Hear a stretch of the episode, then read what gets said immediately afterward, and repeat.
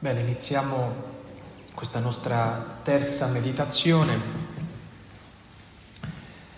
Nella puntata precedente abbiamo lasciato eh, Giona in fondo al mare e lo lasceremo lì, eh? perché oggi pomeriggio cercheremo di rileggere questa prima parte della vita di Giona attraverso il Vangelo, cioè chiederemo che Gesù ci aiuti a rileggere questa vicenda iniziale di Giona. Quindi ci serve che Giona rimanga sott'acqua, eh, rimanga in fondo al mare.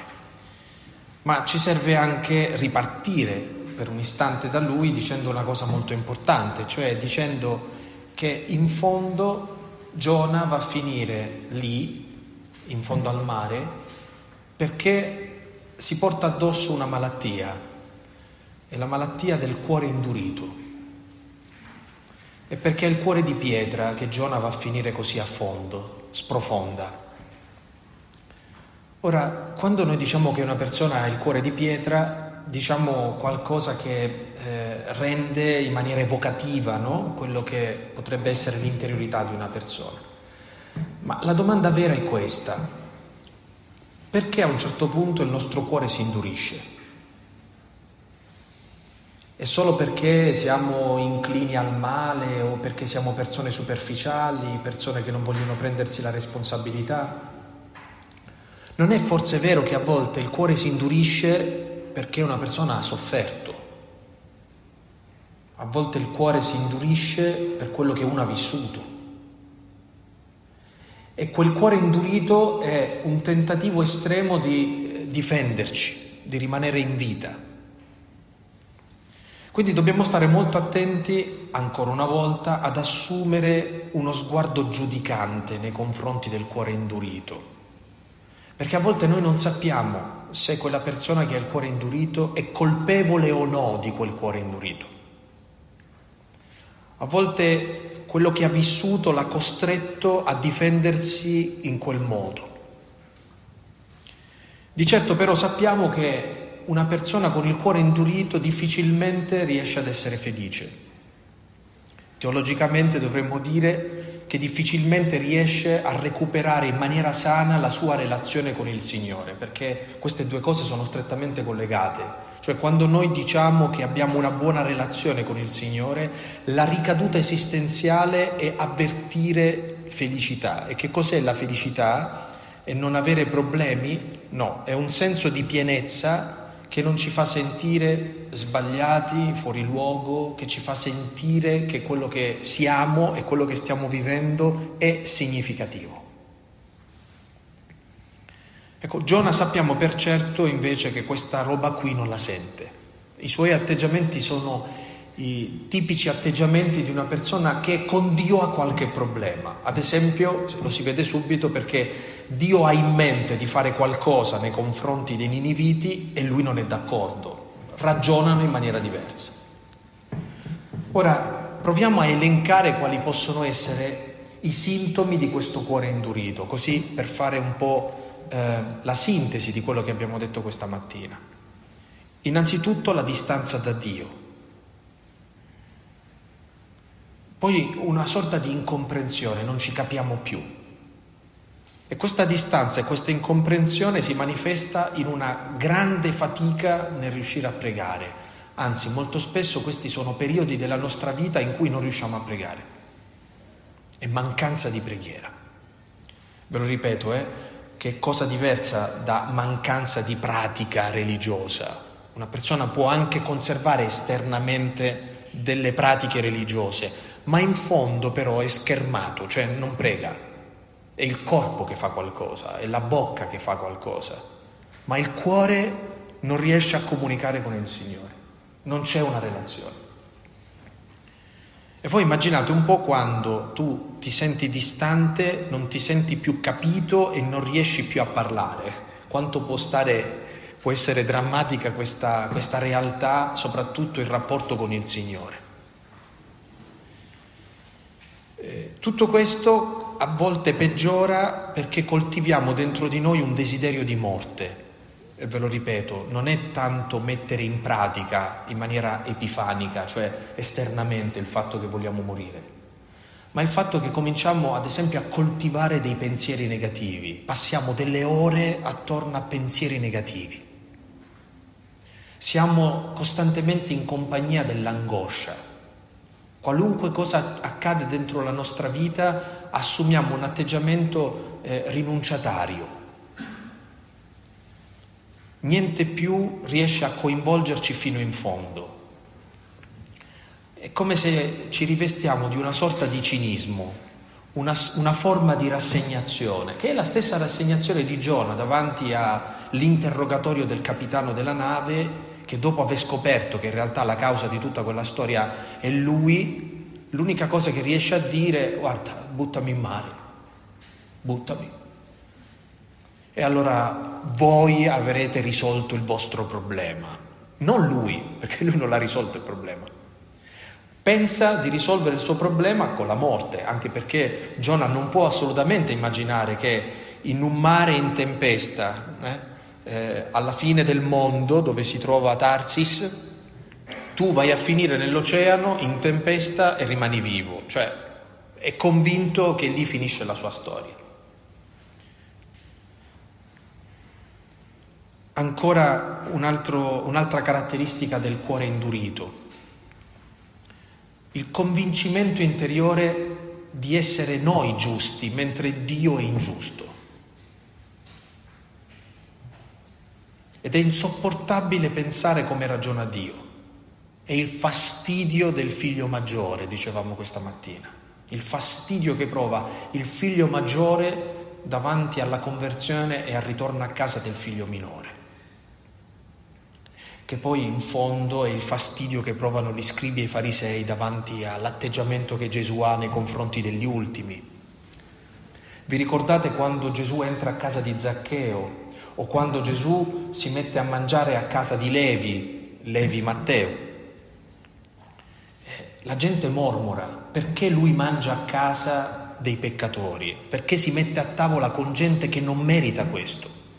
O ancora, pensate al ragionamento di Simone il Fariseo, quando quella donna si insinua in quella cena e comincia a piangere sui piedi di Gesù.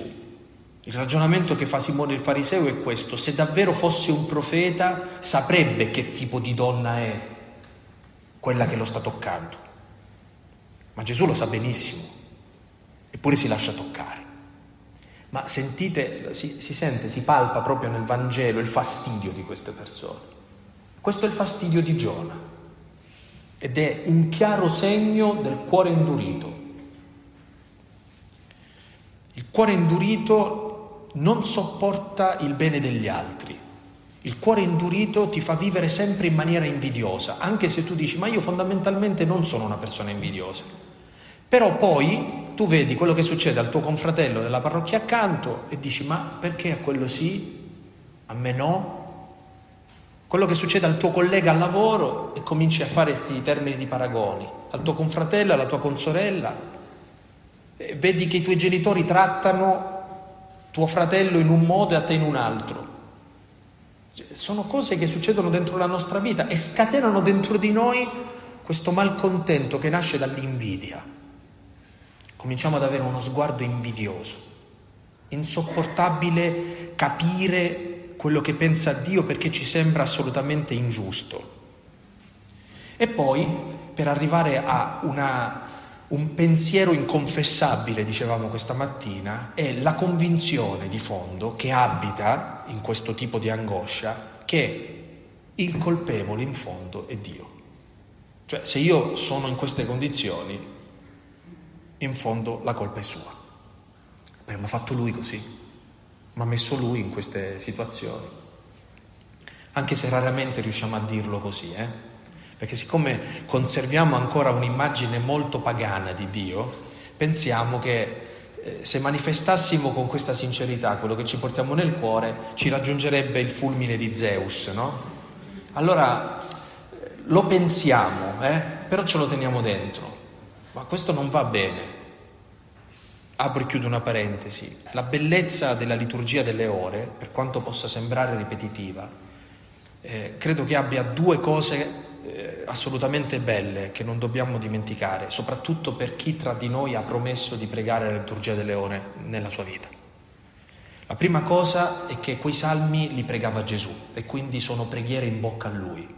Ed è interessante poter dire io sto pregando con le stesse parole con cui lui pregava.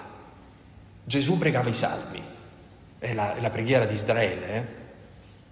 Ed è bello pensare che noi lo amiamo e ci sintonizziamo sulla sua stessa preghiera, ripetiamo le sue stesse parole ripetiamo i salmi che Gesù stesso ha pronunciato e non li ha pronunciati soltanto nella preghiera. Arriva un momento in cui Gesù eh, si sente così coinvolto in quella parola di Dio che nei momenti più salienti della sua vita, pensate sulla croce, parla citando i salmi. Dio mio, Dio mio, perché mi hai abbandonato? Prosegue il salmo, tu sei lontano dalla mia salvezza, sono le parole del mio lamento. Ti invoco di giorno e non rispondi, grido di notte e non trovo riposo. Eh, sono parole durissime, eh? pronunciate da Gesù. La seconda cosa è che i salmi contengono una preghiera autentica, sincera, cioè non censurano quello che una persona pensa. Se tu pensi che Dio è lontano, gli dici io ti sento lontano. Se tu pensi che Dio non ti sta soccorrendo, gli dici perché non vieni? Perché triste me ne vado presso dal nemico? È una sincerità disarmante quella dei salmi, eh? nella gioia e nel dolore. Quindi questi sono due, due bei motivi per cui guardare con occhi non di abitudine hm? eh, la preghiera dei salmi. Ecco, abbiamo fatto un po' una breve descrizione di quelli che potrebbero essere eh, i sintomi del cuore indurito. Ora dicevamo all'inizio che noi non sappiamo che cosa succede dentro di noi, perché a un certo punto il nostro cuore diventa di pietra e quindi la nostra vita assume un po' la fisionomia di Giona. Perché a un certo punto, al di là della vocazione che stiamo vivendo, avvertiamo una sorta di distanza con Dio. Facciamo delle cose per Lui, a Lui, ma non lo sentiamo più con noi, per noi. È una sensazione tremenda non sentire che Dio è per te e che Dio è con te. L'angelo Gabriele, quando parla a Maria, la prima cosa che le dice, che diventa un po' il sigillo, Dominus tecum, il Signore è con te.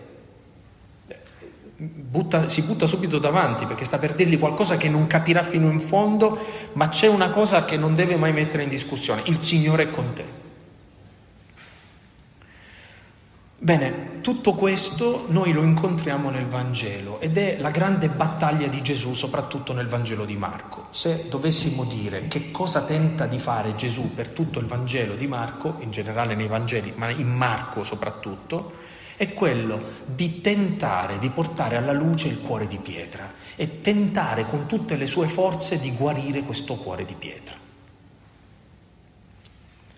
Ieri eh, facevamo un accenno no, alle caratteristiche un po' del Vangelo di Marco, oggi pomeriggio voglio mettere davanti alla vostra preghiera, alla vostra meditazione, due brani fondamentalmente, uno in maniera centrale e uno in maniera laterale. Um, ci troviamo proprio all'inizio del Vangelo di Marco, al capitolo 1, e dopo, diciamo così, eh, l'aperitivo di Giovanni Battista, che è proprio all'inizio, e la chiamata dei primi discepoli, Gesù comincia immediatamente la sua vita pubblica. Hm? E all'inizio proprio della sua vita pubblica Marco mette due episodi che sono due episodi significativi, proprio all'inizio del Vangelo. Giunsero a Cafarnao e subito Gesù, entrato di sabato ricordatevi questo, eh? di sabato nella sinagoga insegnava. Ed erano stupiti del suo insegnamento. Egli infatti insegnava loro come uno che ha autorità e non come gli scribi. Permettetemi di fermarmi su questo versetto 21-22 del capitolo 1 di Marco. Gesù entra in una sinagoga e sabato si mette a insegnare la percezione che hanno tutti, amici e nemici, eh?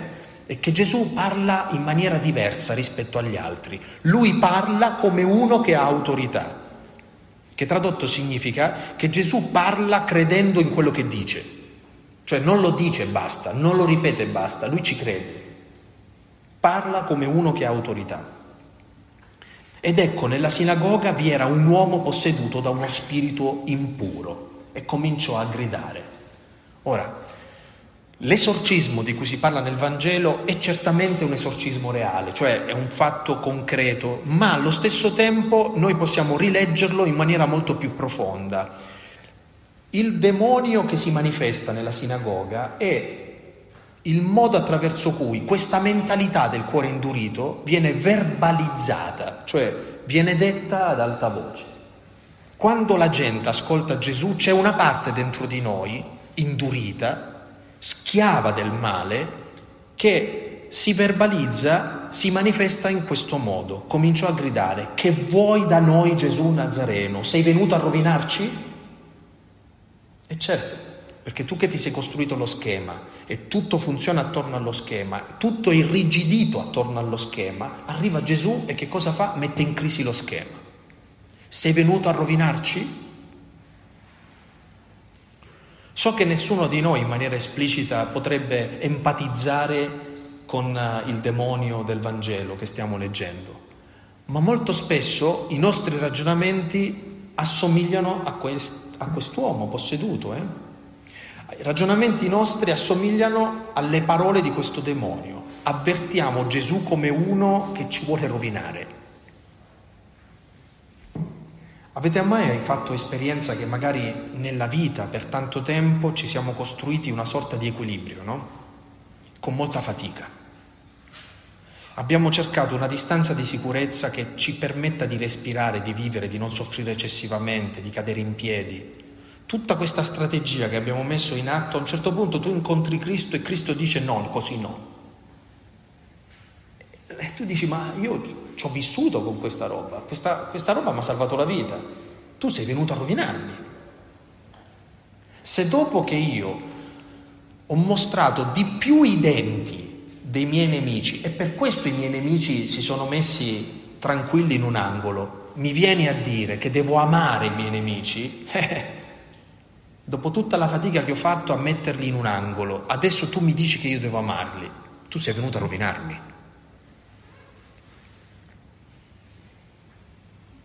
Io so chi tu sei, dice questo demonio, il santo di Dio. Quindi, vedete, perfettamente questo demonio conosce il catechismo.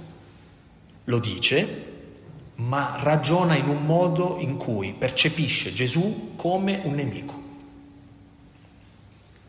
Io mi domando quante volte anche noi la risposta esatta la sappiamo, la sappiamo, anche noi sappiamo dire, tu sei il santo di Dio, ma in fondo noi viviamo in difensiva nei confronti di Gesù. Dico una cosa che forse a voi non capiterà, ma la parte più difficile del Padre nostro è quando noi diciamo sia fatta la tua volontà, perché pensiamo spesso che questa cosa non convenga sia fatta la tua volontà.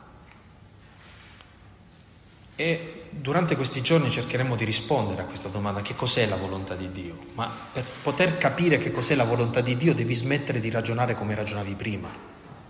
Se quando dici sia fatta la tua volontà, eh, se dobbiamo andare a morire andiamo a morire, se tu vuoi questo fa, va bene, se lo vuoi tu va bene, questo in fondo significa, qualunque cosa tu abbia in mente va bene se è la tua volontà, si compia la tua volontà. Quando tu avverti fatica nel dire questo significa che sei sulla difensiva, che non ti va bene tutto, ti va bene solitamente quello che capisci e soprattutto quello con cui tu riesci a mantenere il controllo. Le cose che non capisci e che ti tolgono il controllo non ti piacciono, ma non tutto nella vita lo comprendi fino in fondo e non tutto nella vita riesci a controllarlo. Provate ad amare una persona, come fate a controllare l'amore? L'amore è come un'onda che vi attraversa e tu non sai dove ripigliarla sta storia. Ogni tanto sento qualche genitore che mi dice, ma sto figlio mi ha rincretinito, io non, non, sono più la stessa persona di prima. Cioè, non pensava nemmeno di avere tutte quelle energie dentro quella persona, perché l'esperienza dell'amore è un'esperienza incontrollabile. E tu invece la vuoi controllare, no? È impossibile. A noi non piace perdere il controllo. Gesù opera questo esorcismo. ordinò severamente, taci, esci da lui, anche questo è interessante. Noi siamo abituati a dire, io penso in questo modo, adesso ti siedi di fronte a me e discuti convincendomi che io ho torto. Gesù non dialoga col demonio, non dialoga con questa mentalità. Non fate i filosofi con questa mentalità, vi prego. Lasciate che il Signore possa operare questo esorcismo dicendo taci, esci da lui. Non si ragiona così. Non sono tuo nemico. E lo spirito impuro, straziandolo e gridando fortemente, uscì da lui. Cioè non è facile estirpare sta roba, eh? Lo strazia, grida. E tutti furono presi da timore, tanto che si chiedevano a vicenda che, che è mai questo? Un insegnamento nuovo dato con autorità. Comanda persino agli spiriti impuri e gli obbediscono. E chiosa Marco con questa eh, precisazione. La sua fama si diffuse subito, dovunque, in tutta la regione della Galilea. Questo esorcismo per Gesù è una vetrina pazzesca di fama. E questo dovrebbe farci piacere. A Gesù non fa piacere questa cosa. Lo vedremo tra un istante. Primo episodio. Secondo episodio. Gesù è venuto fuori dalla sinagoga, entra in casa di Pietro. Quindi la prima scena è una scena che avviene in un luogo sacro. È una scena quasi teologica. La seconda scena è una scena più casereccia. Si entra in una casa, nella quotidianità, nella vita di ogni giorno, in una famiglia.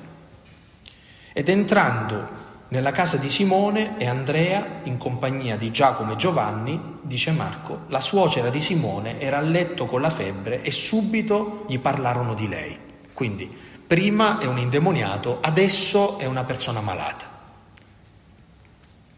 È una persona che è costretta a letto, non può muoversi, la malattia l'ha imprigionata, in una situazione in cui non può camminare, non è in una posizione eh, eh, retta, è in una posizione orizzontale, che è la posizione dei morti in fondo. Eh? Egli si avvicinò e la fece alzare prendendola per mano. Vedete il miracolo che opera Gesù, eh? cambia la posizione di questa donna da orizzontale a verticale, da vittima a protagonista. La febbre la lasciò ed ella li serviva.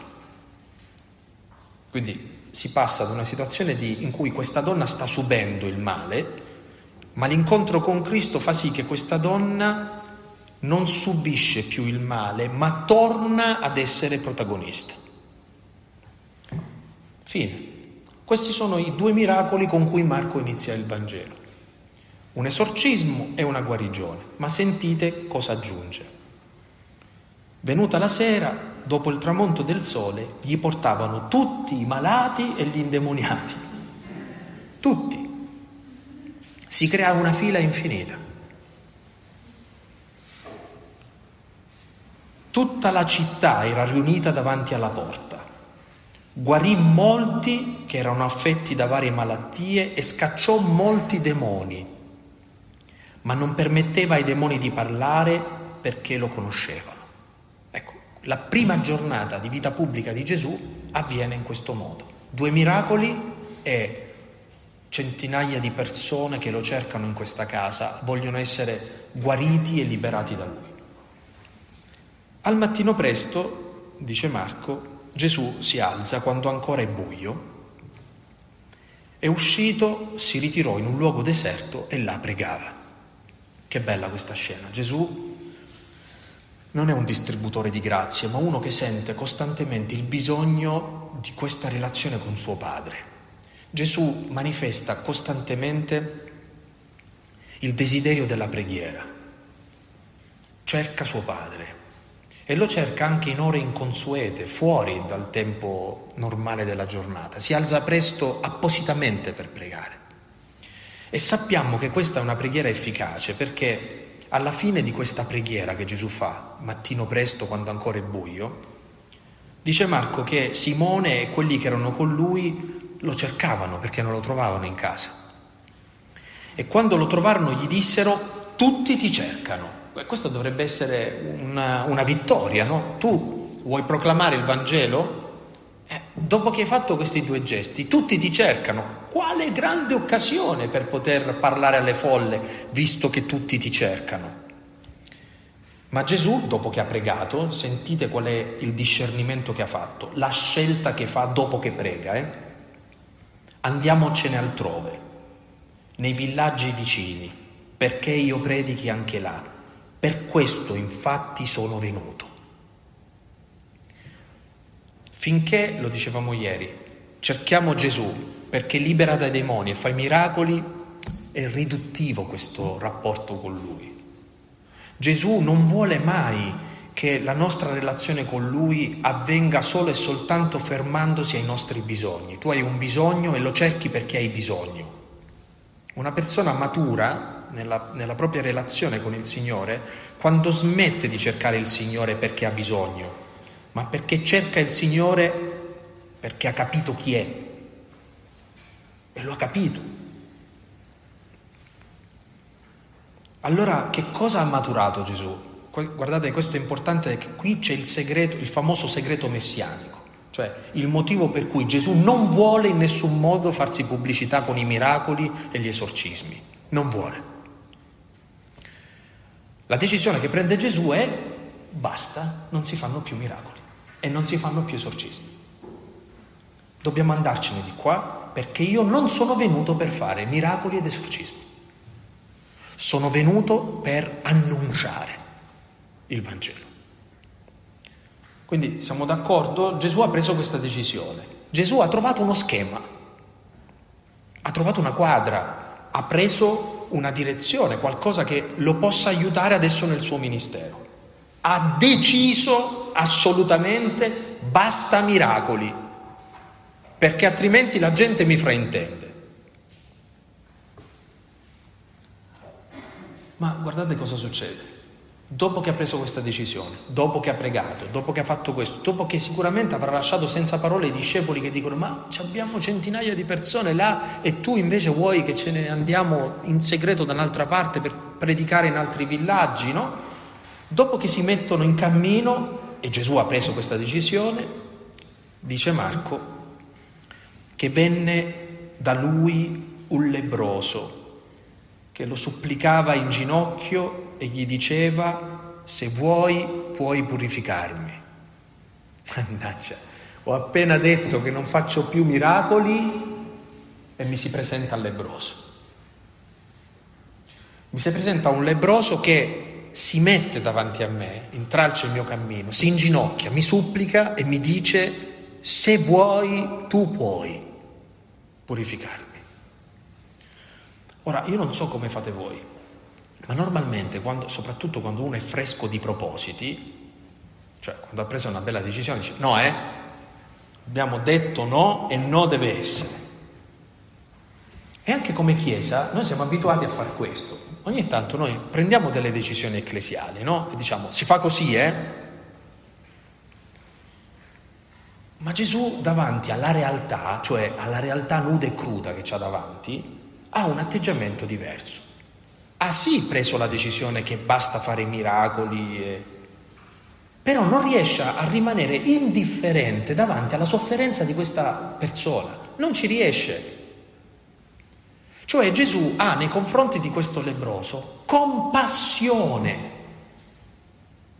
La compassione è un atteggiamento completamente assente in chi ha il cuore indurito. Perché chi ha il cuore indurito è concentrato solo su se stesso, non gli importa niente del dolore degli altri, della vita degli altri, della sofferenza degli altri. Ora Gesù davanti alla sofferenza di quest'uomo, come un bambino, si lascia fregare, si lascia rubare un miracolo. Allora, o Gesù è uno sprovveduto, o Gesù, in questa, in questa, narrazione di Marco, ci sta dando un'immagine che non dobbiamo mai dimenticare, e cioè che l'antidoto al cuore indurito è la compassione, e la compassione è la capacità di saper fare eccezione nei nostri schemi, lo dicevamo questa mattina. se vuoi puoi purificarmi, dice Marco, ne ebbe compassione, tese la mano, lo toccò. Quindi vedete il movimento, eh? Ne ebbe compassione, questo è il movimento del cuore. Tende la mano, questo è il movimento del corpo e della volontà di Gesù. Lo toccò, questo è il movimento dell'esperienza. E disse, è una comunicazione, quindi sta entrando in comunicazione con questo uomo che soffre. Lo voglio, sii purificato. Ora proviamo a ritradurre questo dialogo. Uno che soffre e va da Gesù e gli dice, io so che se tu vuoi, puoi guarirmi. È un po' come se gli stesse dicendo, ma ti interessa qualcosa della mia sofferenza? Io so che se a te interessa, tu farai qualcosa per me. E Gesù risponde a quest'uomo, mi interessa, tu mi interessi, mi interessa la tua sofferenza. Non mi è estranea la tua eh, sofferenza. Io lo voglio, voglio entrare dentro ciò che ti fa soffrire, lo voglio. Voglio entrare nella tua miseria, nella tua lebbra. Sii purificato, sii liberato. E subito la lebbra scomparve da lui ed egli fu purificato. Beh, potremmo chiudere qui il miracolo, eh no? Marco subito ci dà un accenno di che cosa succede nell'animo di Gesù, eh? E ammonendolo severamente lo cacciò via, subito si accorge Gesù dice, naccia, avevo detto che non li facevo i miracoli, è qui subito. È come se Gesù si arrabbiasse con se stesso, perché ha fatto un proposito, ma poi la compassione ha aperto un varco. E quanto, quanto è bella l'umanità di Gesù, eh? È arrabbiato, ma non è arrabbiato con quell'uomo, è arrabbiato con se stesso che dice, ma un istante prima avevo detto che io non dovevo fare più questo. ammonendolo severamente, lo cacciò via subito e gli disse guarda di non dire niente a nessuno, almeno fammi sto favore, vai soltanto dai sacerdoti e offri per la tua purificazione quello che è prescritto dalla legge, come testimonianza per loro. Vedete come si rifà di nuovo alla legge? Non è venuto lì a dire eh, basta, no, no, lo rimette in una tradizione anche religiosa. Eh? C'è scritto che se uno guarisce dalla lebbra deve offrire un sacrificio vai e fai questo. Mosè lo dice e tu lo fai. E sentite come obbedisce. Ma quello si allontanò e si mise a proclamare e a divulgare il fatto tanto che Gesù non poteva più entrare pubblicamente in una città, ma rimaneva fuori, in luoghi deserti e venivano a lui da ogni parte. Quindi non solo ha fatto un miracolo, ma quest'uomo a cui ha fatto il miracolo gli ha peggiorato la situazione a Gesù. Non può più entrare in una città, perché ormai è talmente grande la fama che lo precede che Gesù è costretto a stare fuori dalle città, in luoghi deserti, ed è la gente che va da lui. Credo che sia una lezione immensa questa. Vedete che cosa si scontra qui, no? si scontra, c'è quasi una lotta tra Gesù e Gesù che cerca in maniera farisaica di stabilire un principio che lo aiuti. È un po' come dire, noi abbiamo bisogno di avere delle regole nella vita. Amici, sì, perché nella vita se non hai delle regole non vai da nessuna parte. Le regole sono un argine che ti aiutano a ottimizzare il tempo, le energie, le situazioni. Se non avete una regola, questo è gravissimo. Ma la regola non può sostituirsi alla vita. La regola non può sostituirsi alla realtà. La realtà ci provoca in una maniera in cui noi dobbiamo essere disposti a ripensare quella regola a secondo di quello che stiamo vivendo in quell'istante. Uno vorrebbe fare un'ora di adorazione eucaristica e non può farlo perché magari deve assistere i propri genitori anziani. Tu ce l'hai questo desiderio, vorresti fare quella roba lì, ma la realtà ti sta interrogando in un altro modo, ti sta dicendo occupati di qualcuno che soffre, di tuo padre e di tua madre. Noi rimaniamo, rimaniamo sempre molto male quando la realtà, che non ci piace, soprattutto quella che non vorremmo mai fare, irrompe dentro la nostra vita e ci sconvolge i piani. E il Vangelo ci dice che se tu hai il cuore indurito, ti arrabbi e basta, ti chiudi e basta. Stai male e basta, cominci a dire ma com'è possibile che tutte a me devono succedere queste cose? Oppure hai compassione, cioè permetti alla realtà di entrare dentro la tua vita e di mettere in discussione ciò che tu pensi essere giusto. Questo non significa abbandonarsi in maniera fatalista alla vita ma significa dire che a volte la vita sconvolge i piani e va bene così, va bene così. Noi dobbiamo avere l'atteggiamento di Gesù, lo voglio, io voglio andare dai miei genitori, mi interessa la loro sofferenza, anche se mi privano di una cosa che vorrei fare io. Nessuno vuole rinunciare al proprio egoismo. Nessuno eh, vuole fare qualcosa che non conviene. Ora ho fatto un esempio, eh? questo provate a tradurlo in tutti gli ambiti della vita. Quante volte la vita entra come quel lebroso? Tu hai stabilito e invece la realtà va da un'altra parte. Devi accogliere quella realtà come Gesù con compassione accoglie quel lebroso anche se poi quando te ne accorgi cominci a dire ma mannaggia pure oggi.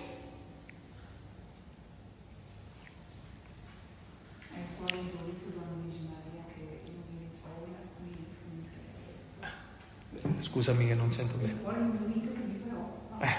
Eh, penso che preoccupa tutti noi. Guardate, preoccupa anche Gesù, per un motivo molto semplice. Perché Gesù tenta di fare questa rivoluzione del cuore, ma non ci riesce. Sentite cosa succede al capitolo 3. Entrò di nuovo nella sinagoga. Capi- scusate, capitolo 3 dal versetto 1. Vi era lì un uomo che aveva una mano paralizzata. Allora, ci troviamo di nuovo davanti alla sofferenza di una persona. E stavano a vedere se lo guariva in giorno di sabato per accusarlo. Allora, c'è qualcosa che non funziona, eh?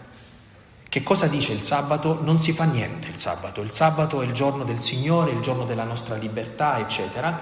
Dopo che Gesù ha operato queste eccezioni, entra nella sinagoga e dice, beh, ho dato l'esempio, vediamo un po', no? No. Entra lì, trova una persona che soffre e tutti fissano per dire, ma vediamo, vediamo che fa oggi è sabato, vediamo se fa il miracolo di sabato. Non dovrebbe. Che cosa vi viene subito alla mente? A questa gente interessa qualcosa del dolore di quell'uomo? Niente. Il dolore di quell'uomo è solo un pretesto per accusare Gesù.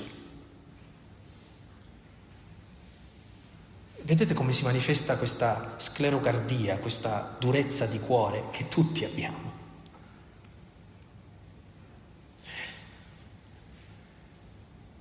Egli disse all'uomo che aveva la mano paralizzata, alzati e vieni in mezzo. Allora, cosa fa una persona che soffre? Solitamente una persona che soffre è emarginata. La vita ti emargina. Ad esempio, se in una delle nostre comunità una persona sta male, non è integrata, in quel momento non si sente capita, si sente giudicata, si sente quello che volete, è ai margini. E Gesù come manifesta la compassione? La decisione di non lasciare al margine quella persona, la mette al centro.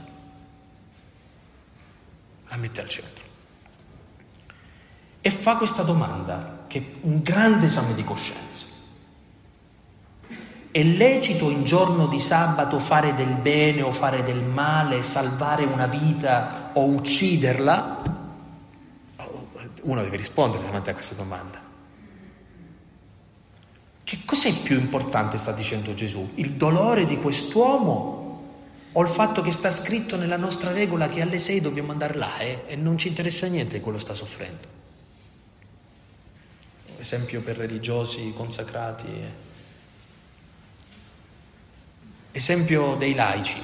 Eh, io sto al lavoro, eccetera, c'è una persona che evidentemente sta male, eccetera. Eh sì, ma dobbiamo trottare, qua il lavoro dobbiamo farlo comunque. E quindi cominciamo a usare la politica eh, di, di, ignorare, no? Di, ce ne siamo accorti ma facciamo finta che non ce ne siamo accorti. Solitamente quando sappiamo che una persona non sta bene, non gli diciamo mai come va, perché dice se gli diciamo come va è finita. Ciao, buongiorno e via, no? cerchiamo di evitare quanto più possibile. Invece il tentativo che fa Gesù è esattamente il contrario, dice fermi tutti, c'è una cosa più importante di tutti, il dolore di quest'uomo. È lecito o no, secondo il vostro schema, salvare la vita o ucciderla, fare del bene o fare del male? La risposta delle persone lì presenti. Ma essi tacevano. E guardandoli tutto in, tutti intorno, con indignazione, dice il Vangelo, rattristato per la durezza dei loro cuori, non so a voi, ma rallentate vi prego questi verbi Immaginate che Gesù vi sta guardando con indignazione, ci sta guardando con indignazione e con tristezza. Dice, ma possibile che ancora non avete capito? Disse all'uomo, tendi la mano. Egli la tese e la sua mano fu guarita. Applausi? No. E i farisei uscirono subito con gli erodiani e tennero consiglio contro di lui per farlo morire. Non solo non hanno capito, ma appena Gesù opera questa, eh, questo, questa, questa novità di nuovo dentro la realtà, no, lo dobbiamo far fuori. Non, non è possibile andare in questo modo. Cioè tutti noi facciamo sempre una grande resistenza a cambiare questo tipo di mentalità. Tutti, perché è rassicurante lo schema, amici, è rassicurante ragionare in questo modo, difendere il sabato e non la sofferenza delle persone, mettere al centro uno schema e non la realtà. Qui il problema serio è questa durezza di cuore. Giona è finito in fondo al mare per colpa di questa durezza del cuore. Cioè la cosa che non riusciamo a capire è che quando tu coltivi un cuore duro, non solo vivi male intorno a te, ma la tua vita stessa comincia a diventare male. E ti allontani da ciò che conta, ti allontani da, da ciò che dovrebbe aiutarti a vivere diversamente. allora noi dovremmo fare spazio a questa novità di Gesù e l'atteggiamento della compassione. Ecco, vorrei dire una parola proprio su questo. Che cos'è la compassione?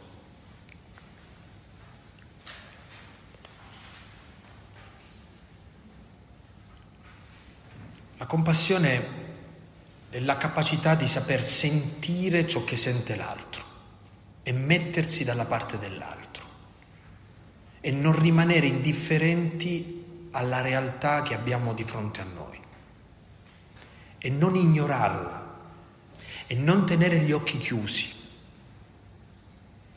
La compassione è la capacità di dare il primato alla realtà più che ai nostri schemi.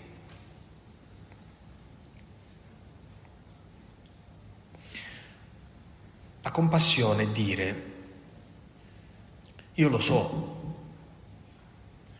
che il matrimonio è un sacramento indissolubile e che il segno più grande e potente che il Signore ci ha dato della sua alleanza, che l'amore che Cristo ha per la Chiesa si manifesta pienamente nel matrimonio. Ma se io ho di fronte delle famiglie frantumate, che vivono delle situazioni che non sono più dentro questo schema. Posso soltanto limitarmi a dire che è sbagliato o comunque mi devo fare carico della sofferenza di queste persone? E se io mi faccio carico della sofferenza di queste persone, sono un eretico o sto applicando il Vangelo? E se il Papa dice che dobbiamo amare le persone anche quando sono in delle situazioni contraddittorie, il Papa è eretico o sta dicendo quello che dice il Vangelo? Capite che il problema nostro è questo oggi? Chi vuole mettere in crisi che il matrimonio è indissolubile? Chi vuole dire che il matrimonio non è una cosa sacra, preziosissima? Ma possiamo ignorare o no il dolore delle persone? Non dobbiamo noi forse inventarci un modo per farci prossimi alla loro sofferenza? E non è forse questa la compassione a cui tutti siamo chiamati? Ma no, ma è più facile dire bianco e nero, non rientra in questi colori, ciao. Gesù non avrebbe mai fatto una roba del genere. Ma è più comodo però fare così. Ma il problema vero è che questo noi lo facciamo con i fratelli e le sorelle intorno a noi, perché non sappiamo farlo con noi, perché la nostra vita l'abbiamo divisa in bianco e nero. Gesù questo lo aveva capito benissimo, vi ricordate l'esperienza dell'adultera? Come fa a disarmare le mani piene di pietre di quei compaesani che vogliono uccidere quella donna? Dice a queste persone, d'accordo, uccidetela, cominci quello che non ha mai sbagliato nella sua vita.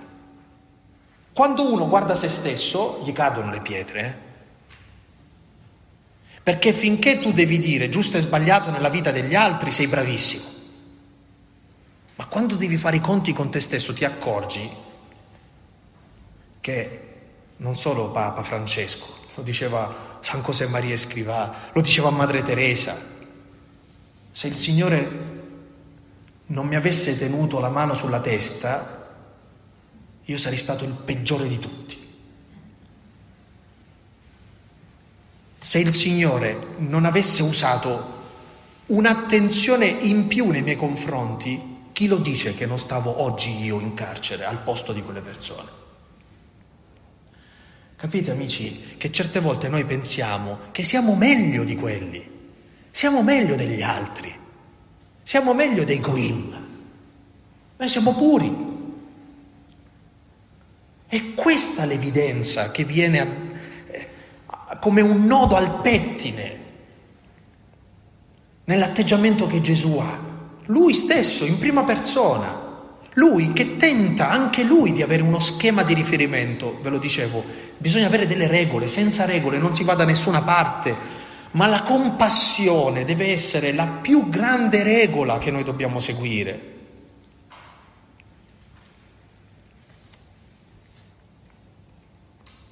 Ma questo è difficile da accogliere, perché significa che noi non abbiamo ancora fatto una profonda esperienza della misericordia del Signore dentro la nostra vita. Perché se tu hai fatto un'esperienza della misericordia del Signore, questi ragionamenti non li fai più, perché ci sei passato e sai che cosa significa la contraddizione sai cosa significa la colpa, sai cosa significa non meritarti nulla, sai cosa significa trovarti in una situazione eh, meticcia. È un problema dentro di noi, è un problema dentro di noi. Il giudizio che noi continuiamo ad avere intorno a noi è un problema che ci abbiamo strutturato in noi. Questa gente che è presente, nelle, è presente nella sinagoga e che ci sta tanto antipatica, l'ho capito o no che siamo noi questa gente? Questa gente pensa che siccome si trova nel recinto della sinagoga è dalla parte giusta.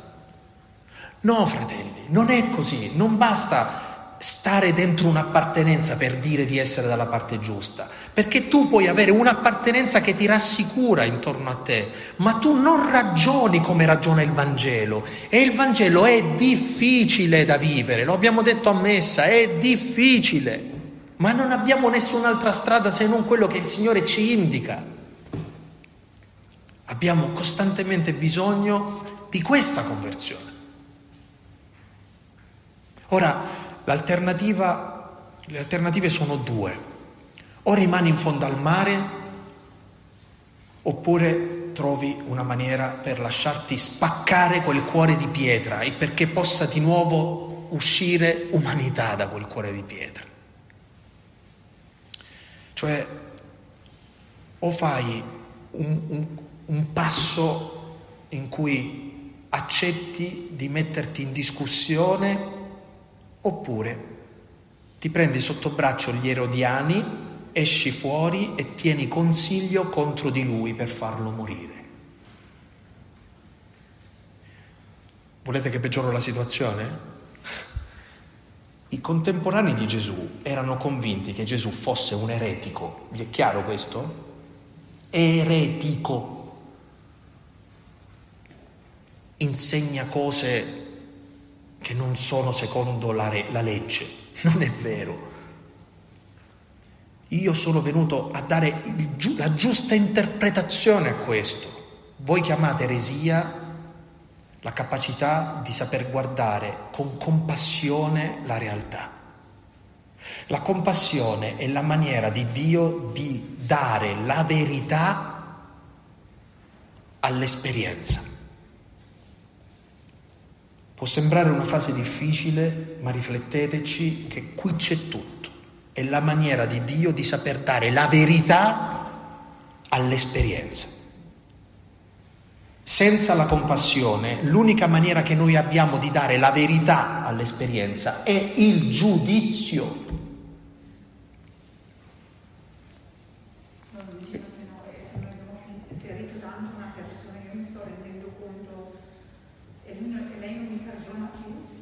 Guarda, ognuno di noi, no?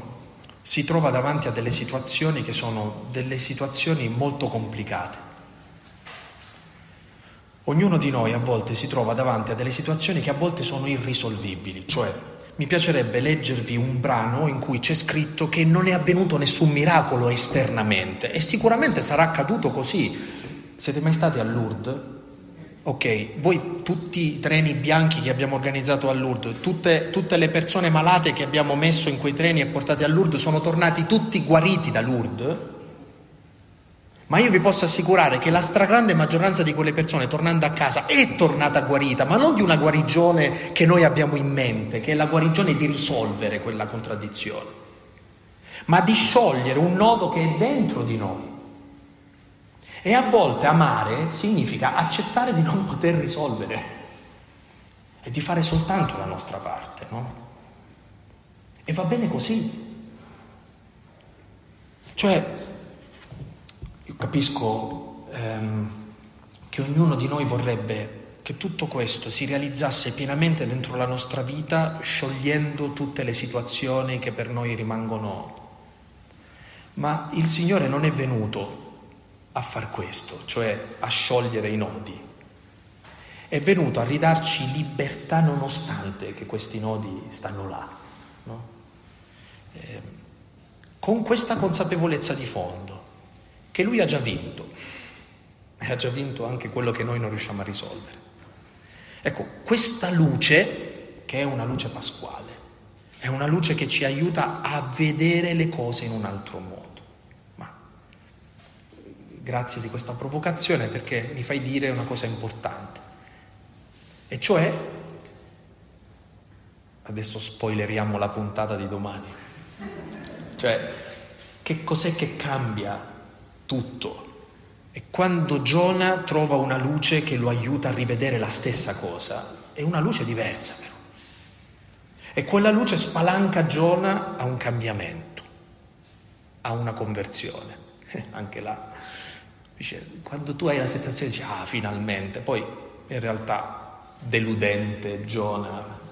Eh. Giona non dà soddisfazioni, come noi non diamo soddisfazioni. Eh? A certe volte eh, quante volte anche noi abbiamo detto adesso ho capito, eh?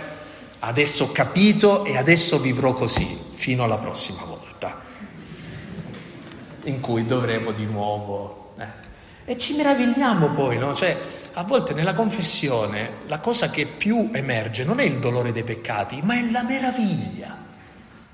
Io, io, proprio io ho fatto sta cosa. Tu, proprio tu, proprio noi, perché chi siamo meglio degli altri? e soprattutto che ci ritroviamo sempre con le stesse questioni, sempre. Avete presente c'è questo film bellissimo di Giorni Dorelli su Filippo Neri, no? State buoni se potete. Allora, il vicino di casa di Filippo Neri in questo film è il demonio, no?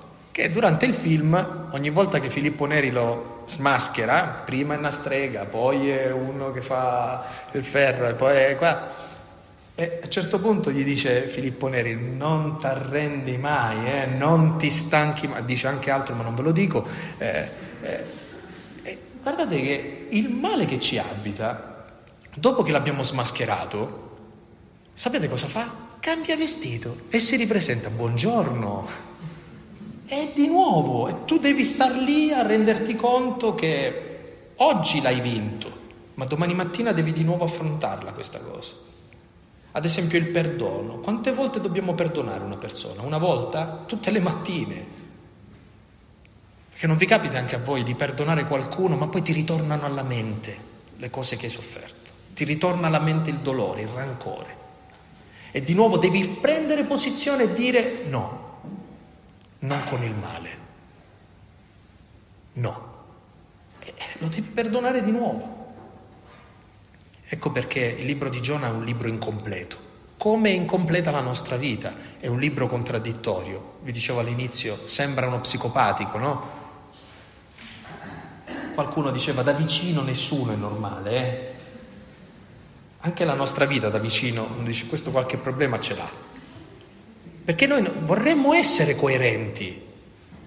Ma dice Paolo, eh, io faccio tutti i propositi più belli al mondo. Alla sera ho fatto esattamente il contrario di quello che avevo detto la mattina. Noi siamo questo, eh? Ora, oggi pomeriggio mi interessava darvi questa luce del Vangelo. Gesù dà una luce su questa realtà buia che ognuno di noi si può portare dentro, che è il cuore indurito.